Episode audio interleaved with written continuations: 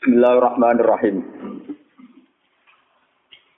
Haddasani Zuhair bin Harab, haddasana Umar bin Yudhus al-Hanafi, haddasana Ikrimah bin Ammar. Qala haddasani Abu Qasir, qala haddasani Abu Hurairah, qala. Qala dawu sapa Abu Hurairah, kunna qu'udan haula Rasulillah. Kunna ana kita para sahabat iku kuudane padha lungguh-lungguh, padha santai-santai haula Rasulillah, ana ing sekelilinge Rasulillah sallallahu alaihi wasallam. Ma'ana iku sertane kita Abu Bakr, jadi termasuk di antara kita ma'ana iku sertane kita Abu Bakr utawi Abu Bakar wa Umar lan Umar. Fi nafarin ing dalam siji kelompok sahabat. Faqama mangko jumeneng atau berdiri. Sapa Rasulullah sallallahu alaihi wasallam limtaini adzurina saking antarane tengah-tengah kita. Fa'abta mangko ora langsung balik sapa kanjeng Nabi, jadi hilang utawa tertunda sapa Nabi, tertunda kembalinya alena ing atase kita. Wa khashina lan kuwatir sapa kita ayyuk tatoa ing yen to den culik sapa Nabi dunana tanpa pengetahuan kita. Wa fazina lan kaget sapa kita. Jadi zaman itu zaman perang, jadi ditakutkan Rasulullah hilangnya itu karena diculik. Fakumna mangko jumeneng kita. Pakun tu mongko ana sapa ingsun awalaman iku kawitane wong fajik akang kaget sapa man. Fakhara tu mongko goleki sapa ingsun abtaghi, fakhara tu mongko metu sapa ingsun abtaghi hale goleki ingsun Rasulullah. Ing Kanjeng Nabi sallallahu alaihi wasallam hatta ataitu sing nekani sapa ingsun haiton ing siji pager, siji pembatas lil ansor kedue sahabat ansor li Bani Najjar niku sahabat ansor sing sangka Bani Najjar. Fadur tu mongko muter-muter sapa ingsun bihi ing khaitan lil ansor, maksudnya pager kaya dileboni. Ingsun muter-muter hal ajidu lahu baban, ana ta metuki sapa ingsun lahu kedue khait baban ing siji pintu. Falam ajid mongko rantuk sapa ingsun. Fa idzan mongko nalikane mengkono, ketika aku goleki pintu, Rabiun utawi ana Rabi, ana kanal napa. Terus mriki napa parit lho, kanal air napa? Kalen. Kalen, Rabiun te karen, te kanal utawi cara mriko niku parit. Ya taqulu kang mlebu apa kalen tijau fi khaiten ing dalem jerone tembok, jerone pager-pager kebun. Min bi'rin saking sumur kharijaten kang metu. Wa Rabi iku al-jadid iku kalen. Karena enggak ada pintu anane kalen, Abu Hurairah lebu liwat kalen iku fastafastu mongko mlebu sapa ingsun kaka mlebu sing desa itu apa top bus opo elek lah top bus berapa to berobos sapa ingsun kama ya tapi kaya oleh berobos apa asalaku apa musang apa cuman kopi luwak pada kaldu ya manusa wedan kopi bekase luwak malah larang malah darane edan diragel. Padahal tu mongko mancing sapa ingsun ala Rasulillah ing atase Kanjeng Nabi sallallahu alaihi wasallam. Faqala mongko dawuh sapa Nabi, Nabi munteng jero kebon niku. Abu Hurairah ta ana ta utawi al-Ja'i Abu Hurairah. Apa iku Abu Hurairah maksude? Halil Ja'i Abu Hurairah. Faqala mongko dawuh sapa Nabi Abu Hurairah. Ana ta utawi sing teko iku Abu Hurairah. Faqul tu mongko matur sapa ingsun na'am nggih ya Rasulullah kula Abu Hurairah. Faqala dawuh sapa Nabi masaknuka. Kowe ana apa? Kultu matur sapa ingsun kunta bena azhurina fa kumta fa abta ta'alina niku kuntu kunta niku kentas-kentas danten kunta bena azhurina fa kum ya logikane niku ya kunta niku kunta bila salah kunta wonten panjenengan niku bena azhurina terus awake mikir mus bagian mikir malah keliru kunta wonten panjenengan bena azurina ana antarane tengah-tengah kita vakum ta mongko ujug-ujug jumeneng panjenengan patok ta mongko terlambat kembali jenengan alena ing atase kita fakosina mongko kuwatir kita antuk tato ayan to den cilik panjenengan gunana tanpa kita fakasina mongko kaget kita vakuntu awalaman fajira mongko te ingsun kawitane wong sing kaget faat itu mongko nekane ingsun hadal haid ing kilah kebon faktafatu mongko brobot sapa ingsun kamae tapi salap satsau waha ula innas niki dawuhe kan Abu Hurairah utahe mengkono-mengkono manusa sahabat sing derek jagongan santen iku warok iku ana ngure ingsun iki masih di luar pagar faqala mongko dawuh sapa Kanjeng Nabi ya Abu Hurairah tahe Abu Hurairah ngene sampean roh ilmu sing asli tentang la ilaha illallah oh jono mukallaf tu soal Maka lamu kau dawu sopo kancing Nabi ya Abu Hurairah ya Abu Hurairah. Wah, toni lan paring sopo Nabi nih ingsun nak lehi ing sandal lorone Nabi. Kancing Nabi di sini. Wah, Abu Hurairah juga sandal lorone. Yo roh ra jelas. Kau lah dawu sopo Nabi. Idhab bina laya hata ini. Idhab budalo siro ya Abu Hurairah bina laya. Kelawan sandal loro ingsun hata ini yo ikilah sandalku. Faman laki tami waroi hadal haid. Paman mongkote sapa wae la kita ketemu sira min waro ihadal haid ya syadu alla ilaha illallah mustaqinan hale yakin fiha kelawan hadil kalimah apa qol duhu atine man fabasyir bil jannah mongko seneng-seneng sapa wong nyeneng-nyenengo sira ku ing man bil jannah iklan swarga pokoke kon gowo sandal kon ngumumno nak mangko la ilaha illallah dakol Allah jannah iki ngerti kadine Nabi yo kadang ana ana wali-wali aneh ana nabine wong ngomongno kalimat tauhid kok modale napa sandal ana dadi jazabu ilmu kuno pakana tak kira ana wong jazab berkangger wong ya aneh kiyaine ya aneh masyarakate ya bisa ana wong aneh ketara aneh mergo liyane umum saiki wong aneh ra ketara aneh wong kabeh ya napa aneh pakana mongko ana sapa Pakana awalaman lagi itu, pakana mengkono pos saat ini awalaman itu kawitan uang lagi itu kang temu sopo insun Umaru Umar. Pakola mengko dawa sopo Umar. Mahatani naklan ya Abu Hurairah kau gua gua sandal mak tempi ya Abu Hurairah. Pakul tu mengko maten insun hatani nakla Rasulillah Sallallahu Alaihi Wasallam. Bahatani bima man lagi itu ya syaitu Allah ilahil wa mustaqinan dia kolbu besar tuh bilden. Ini sandal ikan jenab dia kon dia pengumuman wong tu mau sehat yakin lebih warga. Umar gak ambil pusing. Fadur apa mengkau-mukau sama Umar? Jadi semua tadi Umar.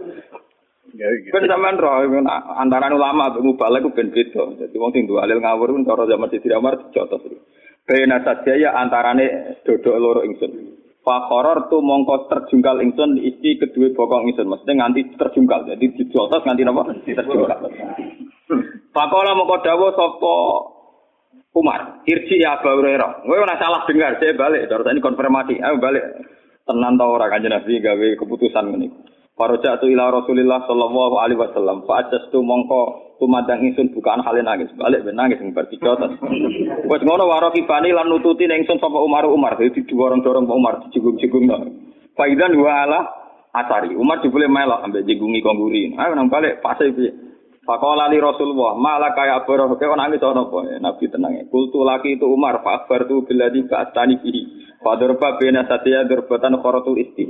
Wah, gara-gara tugasnya jangan kalau dijotot Umar. Terus, kola jauh sampai kanji Nabi irji. Oh, kamu mau balik ni pun. Berarti jotot malah kau nama balik.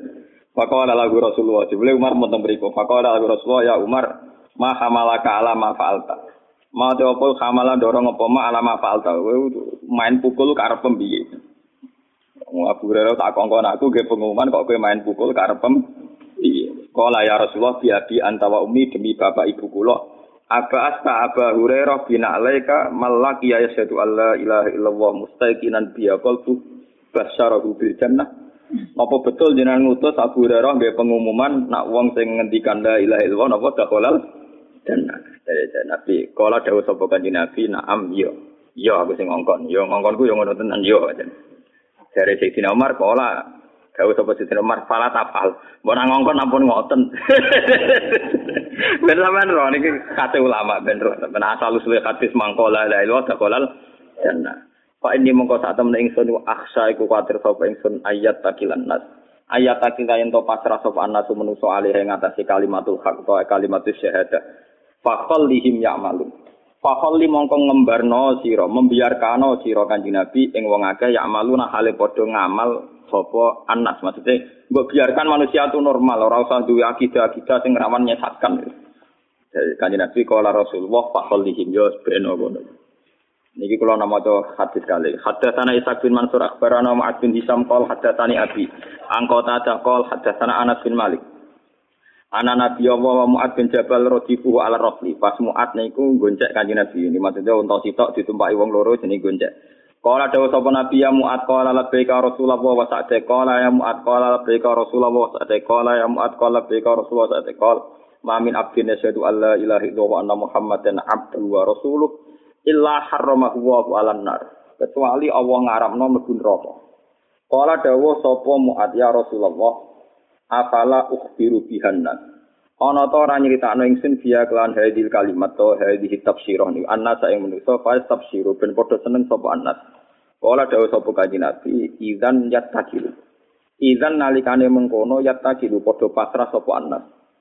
Lah niki fa akhbaro mongko gawe cerita biha kelan hadhil kalimat utawa biha dal hadits sapa Mu'adzun sapa sahabat Mu'ad inda mautihi nalikane matine Mu'ad oleh gawe hadis, gawe cerita taat cuman krana wedi dosa.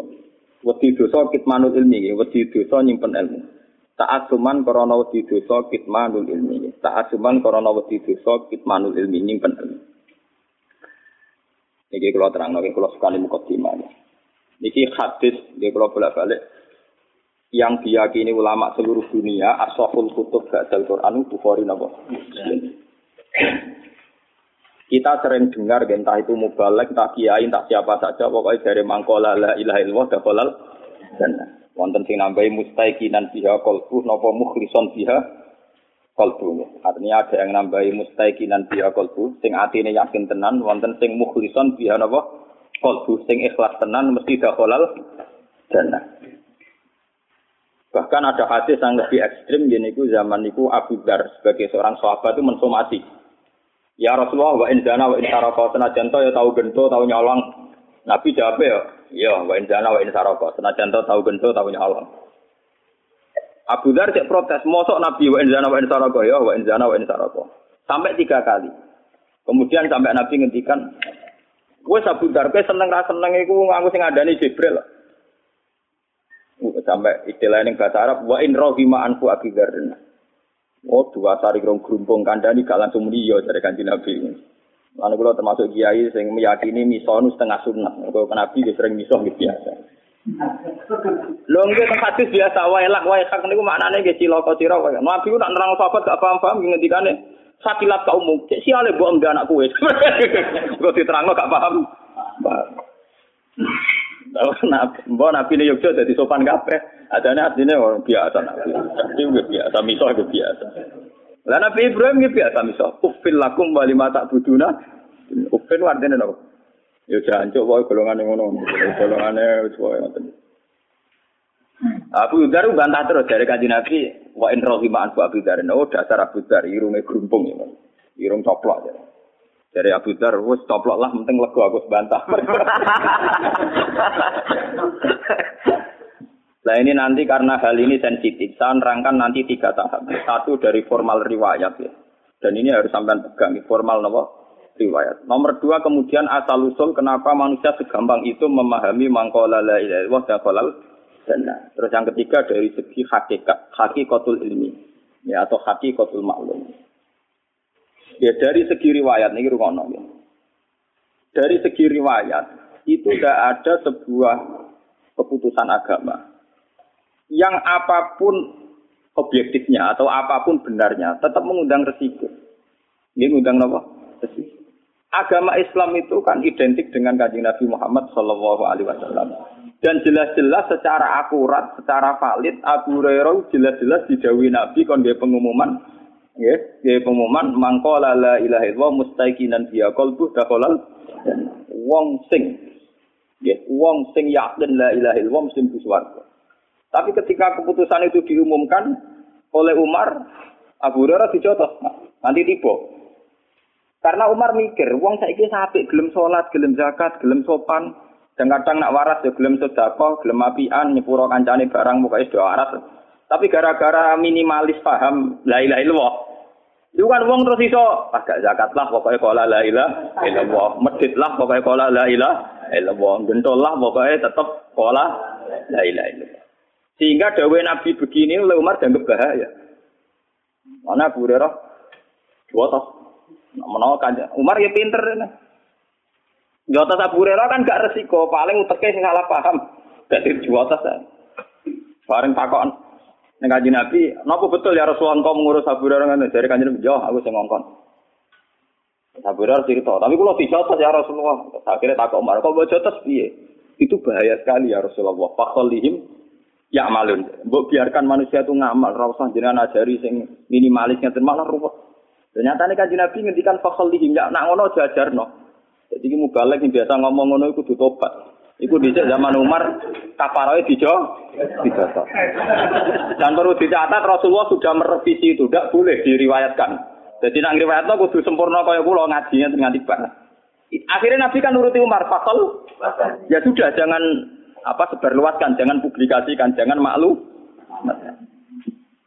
Kalau nanti tangklis Hamzah, gak ngono Gus. Umar itu dari sahabat kok wani Nabi ini, cangkemmu. Umar itu ya sahabat, tapi mertuane. Boyo ngaji ku mikir om niku. Ya Umar itu sahabat tapi apa? Mertuane. Nah, mertuane ndak dimantu ya.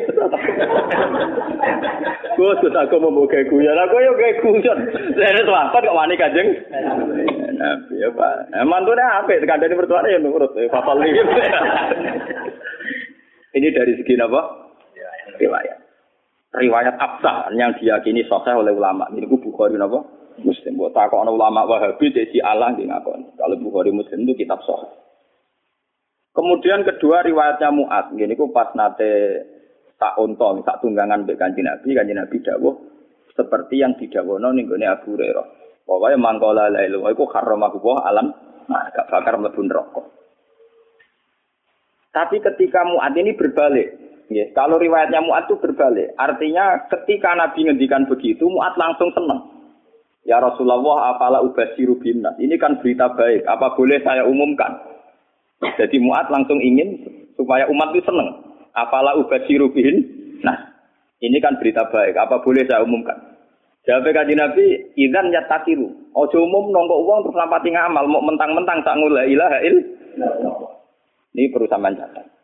Akhirnya Mu'ad menceritakan hadis itu nunggu mau mati. Memang ada ilmu kelerek-kelerek. Iku lagi nyeritakno hadis iku. Jadi dianggap ilmu pamungkas. Ciri utama ilmu pamungkas itu dikakno nak wong ape mati ora singgo pidato, paham.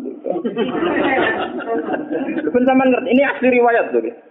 Akhirnya Mu'ad mau kapundhut itu diceritakno hadis iku. Ta'asuman mergo wedi dosa kitmanun.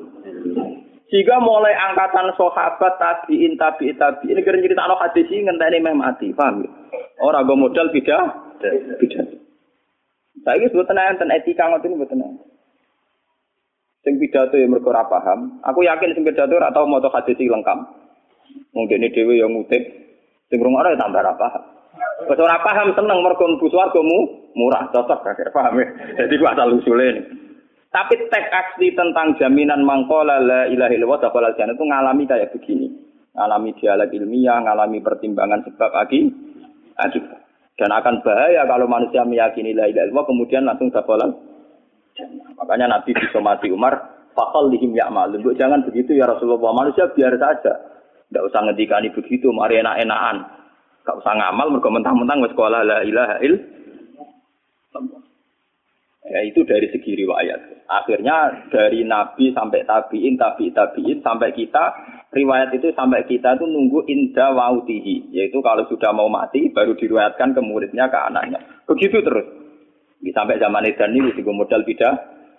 Bidah. Malah kadang bener riwayat. Zaman akhiru kasirun kutobahu kolilun ulama'uhu. Sing tukang pidato akeh ulama emosi. Bidah. Artinya apa? Agama yang sampai ke masyarakat itu kan yang versi mubalek. Karena rata-rata ulama ora iso pidato, mergo ora lucu. Sing pidatone lucu laris, tapi cara menyebarkan agama mbok bener mbok ora, ora tau sinau. Lah dina mlepuk ping telu le sinau kapan? Paham? Dina kok pidato ping iku le mutolak aku kapan? Gua boten ate pengajian teko, mbok tampa kula ngundang pengajian teko boten ate. Mun terkenal. Oh, tenan. Tapi rata-rata sing diundang balik rata-rata nanti ngaji kula mesti kula nuwun tenan ampun ampun tenan. Ya itu jalan kula nggih sing khas ulama ben ulama. Ulama wis mulang ngaten iki ora usah beda. Sing ngundang dosa. Paham. Ngundang dosa. Kula sering diundang tiyang tak omongi, kowe ojo gambar ulama-ulama kon pidato. Tapi niku Gus kersane wonten ulama sing pidato dosa. Ora niat ngaji ngaji ngene gak gelem ya wis. Ulama gambar amun. Pidato ya ben pidato amun ngono. Tapi ya muga-muga tobat nak gawe ajaran salah. Salah. Jadi bahaya sekali. Makanya ini kembali itu tadi saya mengatakan dari segi riwayat. Asal usulnya hadis mangqala la ilaha illallah dakhala. jannah. Ternyata Rasulullah itu disomasi Umar. Itu bahaya sekali ya Rasulullah kalau itu dimaklumatkan, dipublikasikan. Nyatanya Nabi nuruti, fakol lihim ya'malun. Begitu juga ketika era Mu'ad. Ketika Mu'ad minta supaya itu disebarluaskan oleh Nabi, ya jangan. Jika Mu'ad meriwatkan itu nunggu indah mau mautihi saat tuman karena takut kitmanul ilmi, meskipun gitu tetap diberitakan tapi nunggu dekati mati. Dan cara memberitakan Mu'ad murni karena takut menyimpan ilmu. Kalau disimpan Mu'ad kan bahaya, ilmu itu tidak sampai ke tabiin, tidak sampai ke kita kan. Andai kan saat itu Mu'ad tidak menceri. Nah, tapi kalau menceritakan secara berlebihan, secara arogansi, secara memanfaatkan, nanti juga menjadi Islam yang gendo-gendo, mergo mentang-mentang wis modal la ilaha illallah. Itu bahayanya kalau diceritakan secara ngawur, melahirkan Islam gendo. Mentang-mentang menggoleh lewat dakhalal. Tapi kalau tidak ada menceritakan sama sekali, ilmu ini hilang. Sehingga kita baca dua riwayat ini sudah sempurna. Riwayatnya tetap kita sampaikan, tapi sempurna. Termasuk pertimbangan fakhallihim ya'malu. Terus nomor dua, saya bicara dari segi syariat. Ini dari segi riwayat. Kita punya trauma, entah itu fiktif, entah nyata, entah apalah. Kita punya trauma kasus Siti Jenar. Orang yang mendalami la ilaha illallah secara intensif, ya, entah itu disebut kalimat sodo, bosuluk, boseloko, mbah kono semua. Orang yang memahami la ilaha illallah secara intensif, itu pasti menuju ilmu hakikat. Dan menuju ilmu hakikat pasti ngalami hakikat yang khoyali. Ini ruang tenan. Hakikat yang nopo? Khoyali. Dan hakikat yang khoyali ini mulai menipu. Ya, yes. Kalau sudah begitu ruwet. Misalnya ngeten nggih. Ketika kula maca nggih diskusine utawa perdebatane kali jago mbek jenengan. Eh, saat itu ada Sunan Bonang juga. Kamu sujud pakai apa kali jaga? Ya pakai ya pakai jasad. Dari Siti Jenar, daging kamu itu hanya onggokan daging. Nanti itu jadi bangkai. Dan setelah jadi bangkai itu habis. Kamu nanti ditulis Tuhan tidak termasuk yang sujud. Kebuat yang jembok sujud itu bentek. Mikir kan juga, wah, rugi ke sujud badok be tangan. Jasa tem sebenarnya bentek. Orang-orang yang diri toko nak sujud, mereka jasa itu mau sebenarnya jadi bang, bang. Lah nek ngono sujud ning hakikat ora usah bathuk, ora usah tangan, ora usah sikil, yo rokom iku lho kon sujud mbek pangeran. Nek sujud mbek fisik ku rugi wong fisik sobanen. Mikir kali. Wong bolak-balik kali Joko ku mantan wali preman terus dak debat pusing. Sipit ora tau belajar, ora tau meneng Irak. Sing jelas sing mulang gak sadem ora menangi. Wah, wah ini menjadi perdebatan. Sehingga keyakinannya kayak Siti Jenar, la ilaha illallah itu ya wahdatul wujud itu, innalillahi wa inna ilaihi. Selama ini kalau orang syariat misalnya, orang syariat itu kalau ada orang mati, misalnya Pak Rukin mati, nah aku kan muni innalillahi wa inna ilaihi raji'un, saiki Rukin wis mate. Mate ku bali ning penge. Itu cara wong hakikat kan salah besar. Orang mati itu tidak ada, cara ilmu hakikat dan orang mati itu tidak tidak ada. Roh ini tersiksa di alam fisik. Jadi ruh-ruh ini tersiksa di alam fisik. Karena ketemu ning jasade ruh. Tersiksa dulu. Aku ora ape mangane kudu kerja piring Jepang tersiksa roh. Adol roti memo tersiksa. Misale kiai ape mangane dadak kudu pidato rong jam bareng tersiksa. Roh kenapa? Tersiksa, tersiksa. Mergo roh ora buta mangan, ora buta ngombe, gara-gara melok fisik. Paham ya? Lho ini tenang, ini ilmu ketawarai lah, bener. Kulak, bosen. Sama betul loh, guru waras maksudnya enggak. Artinya waras secara akademik karena ada referensi, ada marojek, ya. Waras secara hakikat. Kulak itu mau merasaki sampean itu ilmu hakikat. Artinya saya juga ngalami ilmu hakikat. Lalu ketika ini sekarang dihikam, wong rata muka safar, rasa jadi ulama. Entah sekian detik ulama itu harus pernah mukasabah biar merasakan ilmu nopo aja. Tapi ilmu hakikat itu bisa dilogikakan sebelum sampean sampai secara musyahadah. Paling enggak bisa sampai secara logika. Manusia itu mulai Nabi Adam sampai sekarang itu kan punya roh dan roh itu tidak makhluk. Dia roh itu tidak makhluk. Ketika roh itu diletakkan di jasad dia itu tersiksa. Karena ketika dia ke jasad fisik namanya mengalami keterpisahan dengan yang abadi. Dia ini ning jasad fisik tersiksa karena dia harus di alam yang kasat mata, alam mulki. tersiksa. Ketika dia tersiksa, melok ruhin, akhirnya dia mangan, kangelan, akhirnya lesu, mangan. Padahal roh gak butuh mangan, perlu dicatat, roh gak butuh. Ya ora butuh gunung kidul barang, roh ora butuh rabi. Paham kan? Ya ora butuh putus cinta, ora butuh pegatan, ora butuh macam-macam. Paham? Tapi karena dia nemplek jasad sing butuh mangan, butuh rabi, butuh wedoan, macam-macam. Akhirnya roh tersiksa. Suatu saat kalau roh ini dalam bahasa manusia mati, ini dalam bahasa manusia mati. Ini hakikatnya roh itu tidak mati, dia kembali ke habitatnya. Ini disebut innalillah. Kita ini dari awal ya dengan Allah. Wa inna ilaihi juga kemudian nanti kita pasti kembali ke Allah. Dan itu diyakini betul oleh orang wahdatul wujud. Jadi kalau roh mati itu ya tidak ada mati.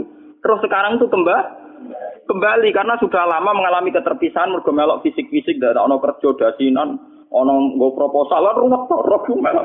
Paham gitu. Dadi roh iku napa melok ruwet. Lah roh yo tersiksa ngaku ra butuh mangan, yo ra butuh proposal, bocah ngalor. Itu tersiksa. Makanya dalam cerita-cerita Jalaluddin Rumi yang otentik di kitab-kitab begitu, ketika beliau mau meninggal muridnya dinamit dari Jalaluddin Rumi. Kamu jangan nangisi saya, saya ini mau pesta, saya ini mau pesta perkawinan. Kamu tidak merasakan penyesalan saya. Saya ini lama menyesal karena harus hidup bersama kamu. Terus saya ini tersiksa karena ngalami alam yang rusak, yang fana. Alam yang fana. Harusnya roh saya itu di alam abadi, bukan di sini. Maka jangan tangisi kematian saya. Kematian saya adalah kembalinya roh ke habitatnya. Semenjak itu kematian dianggap malam perka- perkawinan karena roh kembali. Walhasil nguniku cara ilmu tasawuf bahasa Arab jenenge wahdatul wujud, kena Jawa Yogya Solo keadaan niku jenenge manunggaling kawula. Mergo sing rawan ngono rugen to, Pak. Nek iki tak terangno detail. Dadi bathuk mesti iki buku sujud kene niku sampeyan ilang. Dadi seksine terus ngawur cara-cara cara teorine sinten Siti? Rugi kowe. Dadi yo kentur. Kali coba mantan preman, jak debat terus kok ora ngono mbok terus tak pateni kowe. Lah debat iki biar ra iso. Premane kumat. Ya sam preman jak debat ilmi. Ngono ku model. Kali Joko yo ora salah, dise Sayyidina Umar nggih ngoten. Umar sahabat top, saya jak debat ada milih patenane ya Rasulullah. Gak iso dene cek ilmiah. Mantar preman pasar rukat terus jadi sahabat tok berdebat yang milih mate. Jadi wonten cerita wong Yahudi njaluk keputusan Nabi, bareng mesti putusno Nabi cek mamang. Ndak tenang keputusane ngono dalam sengketa, sengketa duniawi. Bariku takok ya Ali. Ya Ali, aku mau sowan ning gone Nabi Muhammad. Dikai keputusan tapi mamang cara kowe pilih. Sampai Ali dikai keputusan persis kanthi Nabi. Cek mamang neh takok Umar. Atau marah kok mau singgone Muhammad, singgone Ali, iki keputusan kok mamang, Mar. Cara kowe piye? Urusan duit. Ndane iki. Ndak iki mlebu buat apa? Wong diputus Nabi ora marah. Buat mati. Ah weh. Ngono mantan apa? Cara mantan intelektual atau intelektual kan ya wajar wong uji kok percaya Nabi. Kan bareng cara Ali sederhana. Gak percaya wis kandhane. Ora percaya ali tangane. Lah ora bapatene. Ya wajar wong Yahudi kok percaya Nabi, nek percaya ora gitu Yahudi muslim. Lah ali itu gustur. Ali gustur rapi to piye tenang. Ali nyen ngoten watake ngoten. Nasibe padha. Ali itu ilmuwan yang jadi presiden gak sukses. Sing niru ki gustur. Mergo ning dinggo nek wong pinter mimpin ra sukses. Wong pinter gampang maklumi. Lah misalnya kita jadi kiai wong pinter, Pak Yai santri ini pacaran, wajar tuh jangan anak terlibat itu. Wah ruwet, terus malah dalil di nalina subuh syahwat minan, piye bodoh ketemu pelaturan, paham ya ruwet dah. Mana itu geman, jadi kiai pinter teman-teman itu geman, jadi biasa wae ono syariat sidik-sidik. Sing kamane ono santri pacaran tersinggung, ono santri nakal tersinggung, sing ono rasane lha dunyo ono napa? Nah, meguru kula nu urusan ilmu semi hakikat. Bon ya itu. Sehingga kayak Siti Jenar, cara pandang Siti Jenar itu masuk betul ning gone pemikiran para santrinya. Kados Ki Ageng Pengging, siapa masuk betul karena masuk akal cara mereka napa? Betapa ndak ada artinya fisik ini. Nah, kalau semua fisik ini tidak ada artinya, kemudian yang ada artinya itu ruh, perjalanan apa? Perjalanan ruh, sehingga diartikan inna lillah wa inna ilaihi raji'un. Inna sholati wa nusuki wa mahyaya wa mamatiku lillah. Lah kemudian sekarang sampean tak tanya, misalnya ini latihan ilmu hakikat. Wa mahyaya lan penguripan ingsun. Kalau ingsun artinya fisik atau jasad, itu keliru besar karena jasad tidak pernah hidup. Yang hidup itu roh. Paham ya? Sekarang artinya wa mamati itu apa? Kematian ingsun. Kalau roh itu tidak pernah mati, berarti kematian roh adalah keterpisahan dengan yang agung atau yang abadi. Dan semuanya itu lillahi rabbil alamin. Sehingga mereka mengatakan kematian itu satu pesta.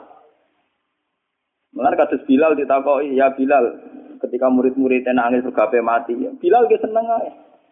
Wajan nalpal akhibah, Muhammad dan wakisbah. Kalau nak mati malah seneng dah ketemu kekasihku. Sebab itu kematian tidak pernah jadi problem bagi mereka sing soleh, sing menembus ilmu hakikat.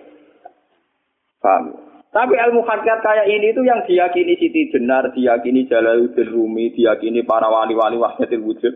Dulu Syekh Husein Cinten al-hal al-hal.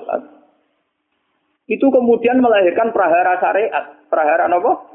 Syariat. Sebab itu wali songo. Oke, Siti Jenar benar dalam filosofinya, tapi harus dibunuh karena menjadi prahara syariat. Sama dengan yang dikatakan Nabi itu benar, tapi menjadi prahara syariat. Akhirnya disomasi oleh Umar radhiyallahu anhu. Jadi sebetulnya sama, pola-pola ceritanya sama. Intinya sebuah ilmu hakikat harus dikawal napa? Syariat. Nggih kula bolak-balik, contoh paling gampang wit pisang. Wong nak mangan gedang kulite tetap dibuak. Tapi umpama gedang dari awal ora usah kulit, terus itu dadi gedang. Paham nggih? Meskipun kon ape dipangan ya dibuak. Tapi kita tidak bisa bayangkan pisang dari awal tanpa napa? Mbah kekeringan, mbah bosok, mbah rasi dadi napa? Pisang. Terus pentingnya syariat lagi begini. Mulane penting ngaji wali-wali syariat sing pinter kabeh Sunan Kudus, kabeh Sunan Bonang. Andai kan ndak ada syariat itu donya pun wis mesti rusak. Contoh paling gampang masalah pornografi, porno aksi. Jadi jenengan diomongi ngono ibu ngakak-ngakak. Dari pangeran wis pirsa, kowe nek klambi pangeran ora ora tentora ya ora, ya ora usah klambenan. Wong ora ana gunane. Kalau yang paling penting itu nazaruwah, kenapa kowe klambenan barang, wong kowe klambenan ora pangeran tetep pirsa. Nyatane di jeneng nak mulang nggih, coba klambenan nang intine napa? Dene ada nambe jenengan pun. Nek kowe percaya kabeh nazaruwah, ora usah napa? Klambenan. Tetapi teori rasa kelambenan itu dinggo tenan. Mulane nek pas jawirisan aliran sesat ciri utama. Ciri kelambenan tenan. Lah ruwet to. Lho iki tenan iki cerita. Iki pentingnya ngaji nggih. Ben sampean ngerti variasi riwayat, kemudian kita orang syariat harus kayak apa, kemudian kenapa menjadi aliran wahdatil wujud. Lah terus kita-kita ini ya, kita-kita ini kan orang syariat. Memang kelemahan syariat itu akeh kok sampean-sampean siji mesti ra kramat. Modele ora di duwe bingung, ruwet. Uripmu syariat lho apa? Jeneng bojo wedi, jeneng tangga wedi, pengaruhe menurun. Pancen orang syariat itu banyak kriminal tauhidnya itu mang jelas.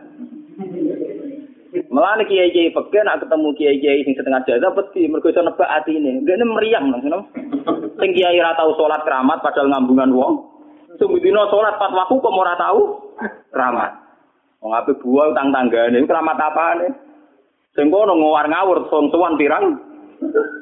Meriang oleh wong syariat ngadep wong hakikat napa? Mulane jogeman ge dadi wong syariat sing ngene iku bahaya. Nah, kula mboten ngarep. Sampai dadi wong syariat sing ora kramat. Bahaya sekali itu bagi perjalanan agama.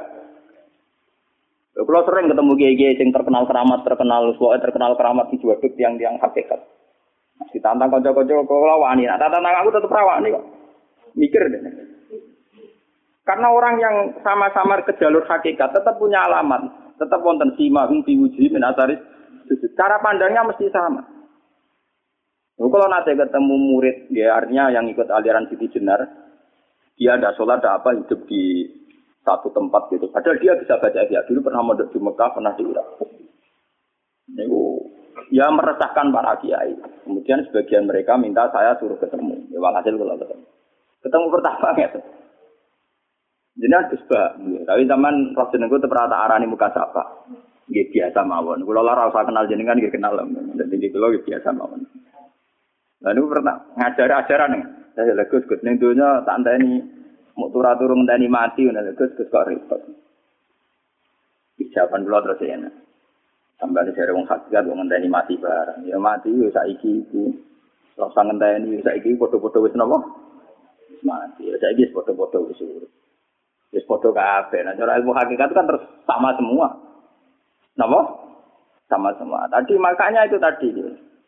Kalau baleni malih, logika hakikat itu begitu ya. Roh itu ditiupkan oleh Tuhan ke kita. Kemudian roh karena ikut alam fisik, alam jasad, roh ngalami yang kita alami. Nggih. Ketika roh ngalami yang kita alami, dia tersiksa. Nah, ketika roh sudah terpisah dari jasad yang mengekang, yang memenjara ini, dia senang terus kembali ke Tuhan. Ini disebut innalillahi wa inna ilaihi. Lah jasad ini kemudian menurut ilmu hakikat enggak ada gunanya sama sekali total. Hilang di telan tanah. Lah kalau begitu jasad iki nak mbok agul-agulan. Gusti bathuk kula tak nggo sujud tangan kula ndi buktine tanganem wis ra ono. Bathukem wis ora.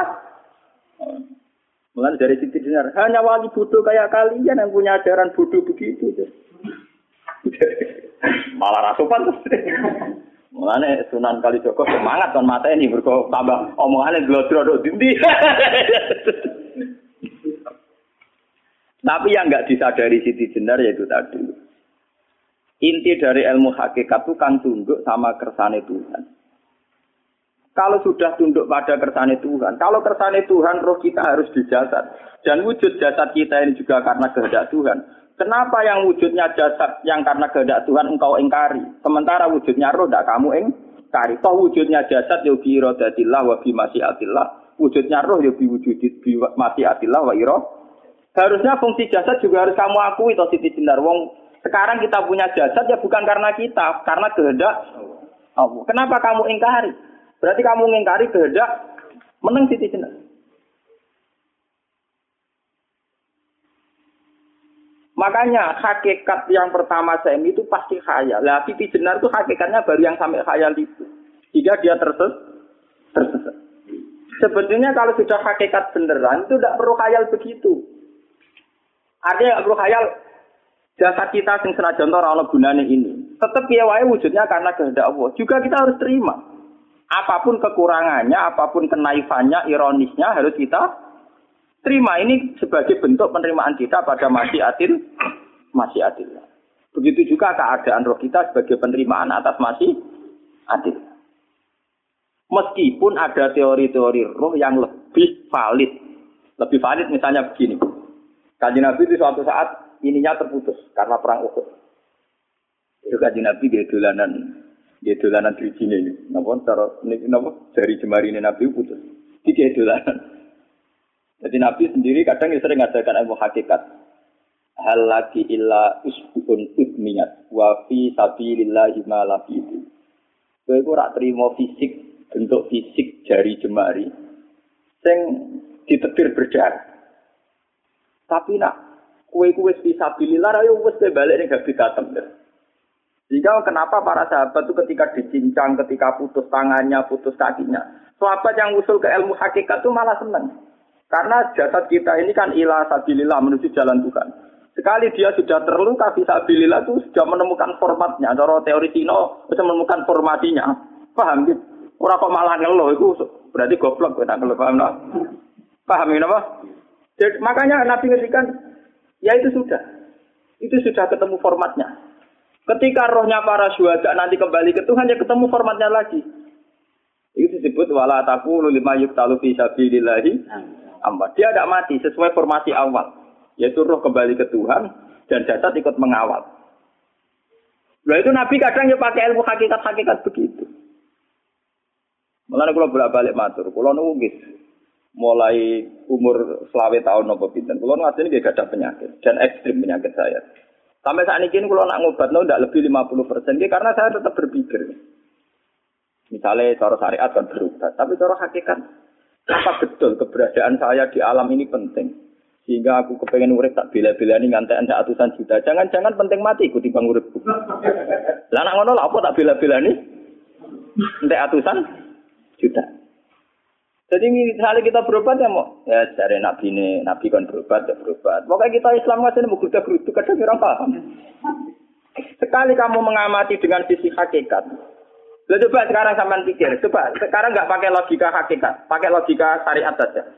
Saya ini misalnya asetnya sepuluh juta, misalnya. Nggih, saya punya aset sepuluh juta. Tapi misalnya aku rugi nawan atau dipengaruhi di masa depan sangane. Kayak kula kan sangane cara teori di masa. Misalnya kula rugi, artine kere di duit sepuluh juta aset. Tujuan saya sembuh kan supaya aku iso sembuh sehat, engko iso kerja untuk anak. Tapi karena saya sakit nanti operasi entek sepuluh juta. Operasi entek sepuluh juta. Wong aku urip era mesti iso marisi anak. Apa mana nak duit sepuluh juta, tak ada gue berobat, malah jelas rai sama marisi. Lah nak ngono penting matiku ya dibagi sepuluh juta. Karwan itu diwaris langsung. Sementara anak aku mari dibiayai sepuluh juta, orang mesti mari sepuluh juta mesti entek.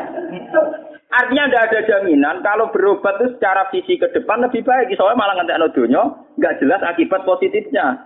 Misalnya tetap lumpuh duit entek. Teori loh, Bapak, artinya apa? Teori hakikat tetap lebih benar bahwa hidup itu tidak ada artinya, semua itu tidak ada artinya, berobat apa enggak berobat semuanya tidak ada arti. Teori loh gini gini. Sehingga kalau kita tengah-tengahnya aja tengah-tengah, kados kula misalnya lara nggih berobat. Gusti separuh kula nglakoni syariat, tapi sebagai kula ulama fikih nggih separuh kula lakoni napa?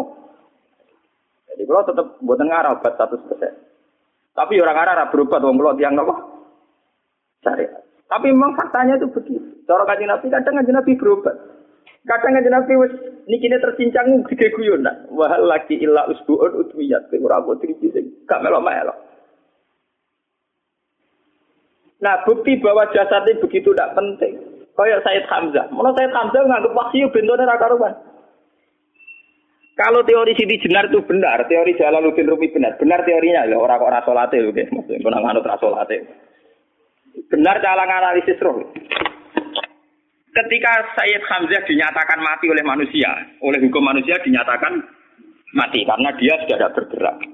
Dalam teori hakikat kan rohnya Sayyid Hamzah sudah dikhawasil tuyurin khudrin. Rohnya sudah diambil Tuhan, tidak mati. Paham ya? Ketika rohnya Sayyid Hamzah sudah diambil, jasad ini sudah tidak punya rasa. Sekarang secara syariat kasat mata kita tahu wong jasad nak diinfus ae disayat-sayat dioperasi ora kro ora kroso. Apa meneh saiki ruhe wis ter pisah. Lah ya jasad itu cek gampange di napa dioperasi dibius saja terus ndak kerasa. Apalagi rohnya sudah diambil. Lah saiki bayangkan ketika Sayyid Wahsi Sayyid Hamzah itu sudah di atas. Niku kira-kira delok Wahsi wong bentuk. Lho wong kok baca igabus. Ketika jasad benar-benar tidak penting, kemudian jasadnya Syekh Hamzah kan dicincang oleh wahsi. Ketika rohnya sudah diambil kan Hamzah tidak merasakan. Berarti Syekh Hamzah guyu-guyu wahsi.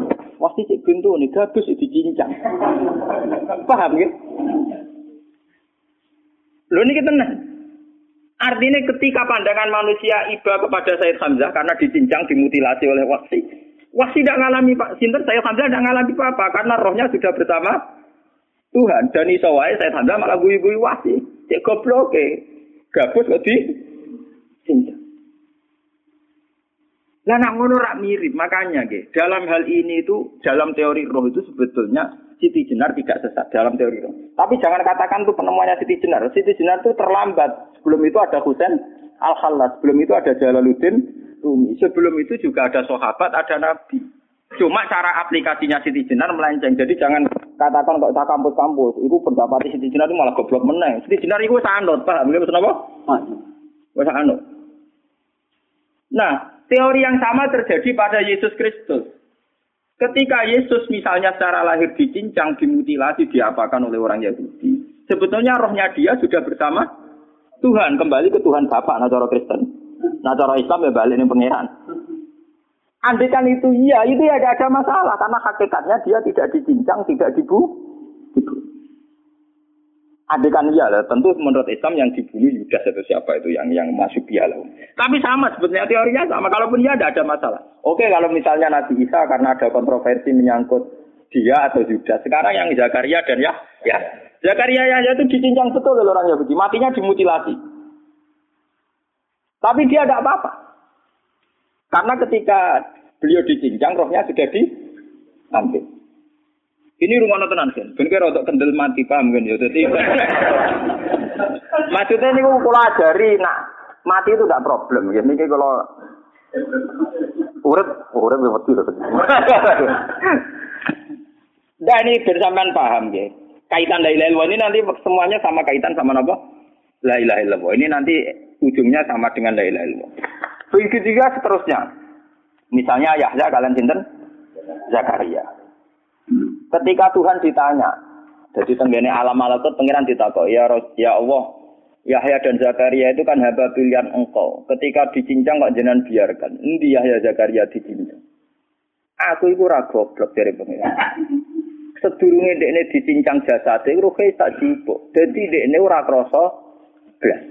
Begitu juga ning tafsir-tafsir sampean lihat wa Maryam. Sayyidah Maryam yang istrinya Fir'on. Itu kan dia iman sama Nabi Musa Asiyah. Ya. Asiyah imro'ati apa? Fir'on. Asiyah imro'ati Fir'on. Ya. Itu kan dihukum oleh Fir'on. Ketika mau ditumpahi apa? Batu besar. Itu Allah ketika di pengeran. Ya malaikal mauti, cepat ambil rohnya sebelum dihunjami batu besar. Terus rohnya diambil. Sebab itu dalam hukum Tuhan, Tuhan itu tidak merasa bahwa Tuhan membiarkan Asiyah, membiarkan Hamzah, membiarkan Yahya, membiarkan Zakaria. Dalam hukum Tuhan, semua orang ini roh-roh terhormat. Akhirnya nak anggo teori iki sing nyincang malah goblok, wong gabus kok mbok cincang ngono. Dadi nak anggo teori iki malah berbalik, sing goblok sing nyincang. Paham? Yo ora kok sesuai sampean kiaskan saja. Wong dibius wae disayat-sayat gak kroso. Kaya apa nak ruhe bener-bener wis ter tercabut terpisah. Rasane ning ndi? Iki disebut wala taqulu li bayu talu fi sabilillah napa? Lah kemudian roh ini kemana? Nah, roh itu sudah menyatu dengan kalimat tauhid. Mesti roh itu bersaksi la ilaha illallah. Lha iki sing disebut ning alam roh ketika Allah tanya alastu birabbikum mesti qalu bala. Mesti mereka jawabnya napa? Bala. Karena alam roh tentu lebih mudah bersaksi akan keberhadiran dan keeksistensi Tuhan Allah Subhanahu wa taala. Paham ya niki sampean penting. Nah, ketika kalimat tauhid sudah menyatu kayak begini, itu mesti kalimat tauhid sing mesti langsung untuk swarga. Itu dimaksud Nabi mustaiqinan biha qalbu mukhlishon biha qalbu. Ati itu qalbu kan enggak bisa kamu artikan jantung atau liver kayak teori modern sekarang. Misalnya qalbun itu apa? Dari kiai qalbun itu jantung. Nah ngono beda mek liver. Lah liver apa kabidun niku akal-akalan aja padha ora paham. Bahasa kolbun, fikrun, aklun itu sesuatu yang mis, misteri. Lah, roh ini kemudian dengan kalimat tauhid sudah menyatu disebut mukhlishon biha qalbu. Ada tingkat kemurnian hubungan roh dengan kalimat tauhid. Lah kalau begitu pasti dakhala jannah. Karena tidak mungkin kalimat tauhid kok di neraka. Di neraka. Lah ini ngomong masalah-masalah hakikat. Wong sing gak tahu petualangan hakikat, memang sering bingung bakas duit, bayar kredit, utang jatuh tempo. Ora usah melok mikir, utek mesti entek go mikir du. Duit. Sing mahasiswa sok mikir men pacaran. Sing santri-santri sok mikir hakikat tapi bekembe utang, mbek kredit. Mulane anut kula mawon, kula ora pati bingung urusan donya, ora ndok orisinal. Kaya kula barang ora ndok orisinal. Hanya tingkat tingkat erotnya dari dunia sudah sudah bagus, maksudnya pun boten parah. Wong kula jare wong dipengaruhi ora roh. Dari wong kula ngalim ora roh wis mati rasa. Jadi paham kula logika niku napa? Sebab itu ngendikane pangeran kullu syai'in halikun illa wajha. Lah selain roh itu sel. Sementara roh sendiri oleh bahasa Tuhan tidak pernah dikatakan sel. Yaitu disebut kulir ruhu min amri rabbi. Makanya Imam Ghazali ngendikan sangat bodoh orang menyamakan roh dengan wirid. Roh itu tidak kholku tapi amru. Dan dalam tradisi Tuhan kholku dengan amru itu beda. Jadi tenggene Juswalu disebut ala lahul kholku wal amru. Jadi kholku itu jasad, amru roh. Ala ini ngolawi tetap tadi Allah al kholku tawi kholku penciptaan dan itu terkait jasad wal amru. Roh karena kulir ruhu tidak min kholki rohki tapi min amri. Kalau sudah amru itu manusia siapapun tidak bisa memahami yang namanya apa? Amru. Bukan kalau nanti ditanggapi. Karena pulau syukur, baik pulau ulama yang rotok ngawur lah, baik pulau mantep disayang Kanjeng Nabi. Mereka yang paham Kanjeng Nabi zaman akhir termasuk pulau, jelas termasuk pulau. Pulau tak angen-angen. Pulau kan sering maca Abu Yazid al-Bustami ketika petualangan yang alam malakut yang langit dolanan. Tak angen-angen itu ya. Panjen nak dengan alam roh mungkin sedang. Kata Kanjeng Nabi Isra Mi'raj, nanti ketemu Nabi Musa, Nabi Ibrahim, Nabi Isa. Memang tidak ada masalah. Kalau alam roh sekarang pun siapa saja yang muka syafah bisa ketemu Nabi Muhammad, Nabi Isa. Nabi. Karena alam roh tidak ada batas. Tidak ada batas waktu, tidak ada batas apa-apa. Sudah melintasi ruang dan waktu. Alam fisik sing ruwet. Engko ruhen mlebu jendela wis ra iso, alam fisikku gampang. Kalau boh wis ra iso. Paham nggih? Ya? Karena alam roh itu melintasi batas ruang dan nah itu ada penyair dari India. Dia iman dengan Nabi Muhammad perkara ini sederhana. Nabi Idris ya Nabi, tapi rumang satu wong egois. Mergo teng cerita-cerita kan Nabi Idris itu kepengin roh swarga. Orang mbek pangeran didonon rokok ampun-ampun dono swarga. Perjanjian mbek pangeran iki cerita lho teng kitab-kitab kuno. Syaratnya sitok terus kowe kudu janji gelem mulai. Wong iki dolanan wisata. Wisata. Nggih Gusti, wah jenenge wisata nggih mulih Gusti. Lah ya kowe ora ngayahi. Wis swarga sing mestine kowe sampean mati terus lebu. Swarga iki wisata tak didono tok tapi kowe kudu semula ya. Nggih. Walhasil ana cerita den Nabi Idris ngakali pangeran sandale ditinggal sitok. Ya dadi wala nak kiai politik bodoh niku ya biasa. Wong Nabi ta bodoh di pangeran. Lha iki cerita wonten kitabe maksudnya. Dia tak ana sokhe ta ora gak ada mikir ngono, men mikir dunya, ada mikir ngono barang engkek ya jane. Walhasil akhire barang wis ditokno. Terus kok cek blengaan. Sandal golok kare iki.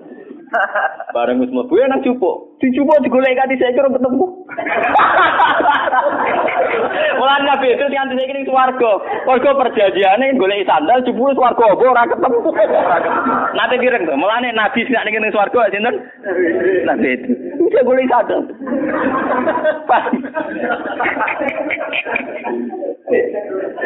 Wah, betari terkena. Yo ono cerita menika. Mulane wong sufi sangka India, Nabi Idris urung nabi, nabi tenan ya Nabi Muhammad. Tangen-angen paling bener Nabi Muhammad. Ora krana kula umat, tangen-angen Mas. Kula lho umpama kula, kula bayangno kula. Misale kula takoki Malaikat Jibril, "Hak gak kepen mlaku-mlaku?" Tembuti Jibril, "Ya, mlaku-mlaku ning langit misal." Terus kula misale ning langit, karena ngerti alam ajaibul malakut, misale ning langit non pemandan Sinjano Jabar Jat, Pak Sahama Usha, istilah us pokoknya semuanya indah. Ya semuanya indah kan gara-gara aku biasa roh Ruhin, roh Mustafa, roh wong ra jelas-jelas iki. Kemudian ning kono wonge ganteng-ganteng sing wedok widadari ayu-ayu. Tentu aku nganggep ning kono lebih indah tapi dari seka. Tapi nek diwalik nganggo teori iradatuwa. Wong ning kene ganteng-ganteng, do maca tasbih wajar, raine cemorong wajar, nek jenenge ra bingung. Nang dunia ku wong do bingung, ora duwe duwe kadang sungguh ya antik juga ciptaane. Artine umpama posisiku ning gone alam langit, mlaku-mlaku ning bumi ya seneng, mergo dianggep laku. Mulane Nabi Muhammad ketika ning alam malaku ditakoki, kowe roh ajaibi mulki, kowe roh ajaib. Aku roh terus, zaman ning bumi ya roh, zaman ning langit. Karena misalnya malaikat penghuni langit, iku dianggep prestasi nek mlaku-mlaku roh kowe-kowe iki. Artinya bagi mereka sing darani mlaku-mlaku alam malakut ya roh kowe-kowe ngene iki ning alam dunya. Padha bagi wong sing ning donya didarani mlaku-mlaku ning alam. Tapi kesimpulannya kan sama. Engko kowe delok alam malakut ya ape kagum Allahu Akbar subhanallah. Kowe delok alam bumi dengan segala variasinya juga akan kagum Allahu Akbar subhanallah. Sehingga Nabi Muhammad tenang ae ning alam malakut ya dekne terus Allahu Akbar subhanallah. Ning bumi ya iso Allahu Akbar subhanallah. Mun pengiran ku gawa, kowe pancen anta abdi hakon. Maksude pancen nabi ku tenan jos tenan iki. Ora gampang eling pengiran pas ora rugen. Ndak gampang bisa mengagumi ciptaan Allah yang dengan bentuk yang tidak jelas-jelas begini, paham nggih? Dan itu Nabi Muhammad tetap bisa, dan itu luar biasa. Paham nggih? Umumnya wong kagum ngenteni halal yang besar. Nabi Muhammad boten, sama semua. Wah itu sing dimaksud mulane dari hikam kaifa atadilu bisain inni arwaha fi kulli syai. Bagaimana saya anti sesuatu wong saya melihat Allah di semua sesuatu. Ma ra'aitu syai'an illa wa ra'aitu wa qabla. Saya tidak pernah melihat sesuatu yang wujud kecuali melihat Allah dulu. Jadi misalnya aku roh Mustafa, cara sing aran hikam. Lho Allah gawe Mustafa, roh ruhin Allah gawe ruhin. Roh Ki Fuad Allah gawe Ki Fuad. Yang dikagumi itu Tuhan. Lah bentuk kagumannya sama. Misalnya sekarang begini.